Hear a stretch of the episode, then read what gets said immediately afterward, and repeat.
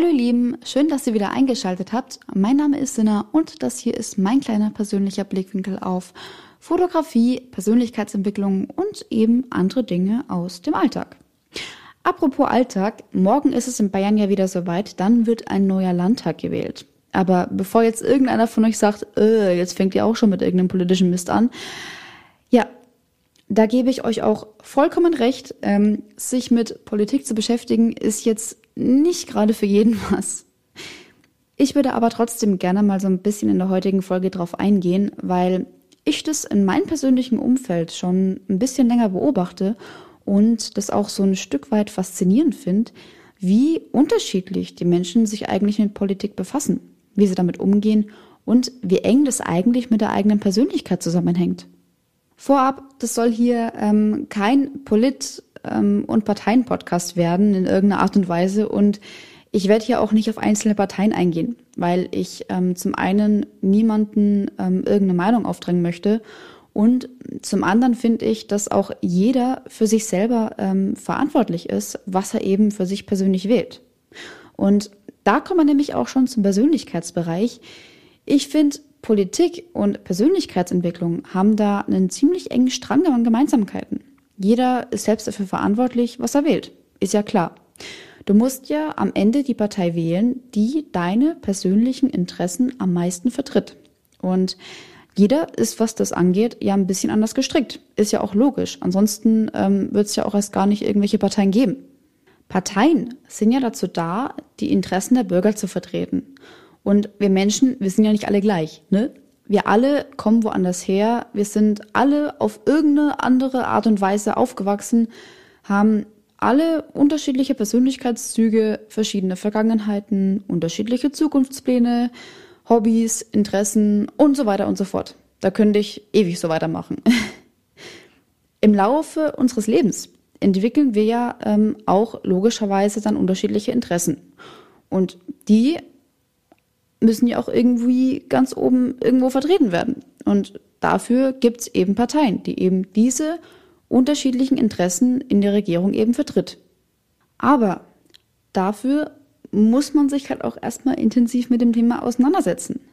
Ähm, muss ja auch nicht ständig sein. Ich meine, ich bin auch kein Fan davon. Ähm, aber zumindest, wenn es halt darum geht, wenn ich meinen Vertreter ähm, des Volkes wählen muss, dass ich mir halt dann zumindest mal die Zeit dafür nehme, mich damit zu beschäftigen. Ich meine, ich will ja einen Vertreter haben, der ja auch meine eigenen Interessen vertritt. Also muss ich gucken, wer das halt eben am besten bewerkstelligen kann. Dazu muss ich mir aber halt auch im gleichen Zug ähm, im gewissen Maße auch meiner selbst bewusst sein. Ich muss mir bewusst werden, was denn eigentlich meine persönlichen Interessen überhaupt sind, was meine Werte sind, was ich von mir selber erwarte, aber auch ähm, was ich mir von meiner eigenen Landesführung erwarte. Und demnach muss ich halt dann auch entsprechend handeln und mir die Partei suchen, ähm, die das halt dann am besten macht. Da gibt's auch verschiedene Möglichkeiten, wie man das am besten ähm, ja rausfinden kann. Eine, die ich ganz cool finde, ist zum Beispiel das sogenannte Valomat. Hat bestimmt der eine oder andere von euch schon mal gehört. Ähm, wenn man sich jetzt nicht unbedingt die Zeit dazu nehmen möchte, ähm, diese ganzen Programme von allen Parteien zu lesen, finde ich das eigentlich eine relativ gute Alternative. Ähm, das ist so eine Online-Plattform, die bei Wahlen eben kurz vorher freigeschaltet wird, wo dir dann mit Hilfe von so einem kleinen Quiz eben gezeigt werden kann, wo denn deine Tendenz politisch eigentlich so hingeht. Finde ich ganz cool, habe ich auch schon gemacht. Ähm, ja.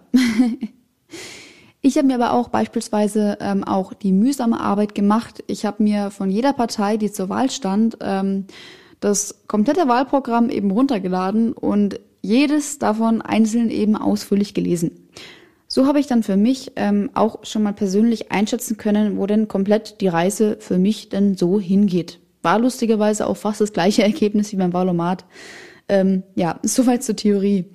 Aber hinter einer Wahl steckt ja, ähm, zumindest jetzt für mich, nicht nur die reine Theorie und diese ganzen Wahlversprechen, die jetzt jemand macht, sondern ich gucke mir halt auch wirklich die Leute an, die in den Parteien da eigentlich so drin sind und mache mir einen persönlichen Eindruck von denen.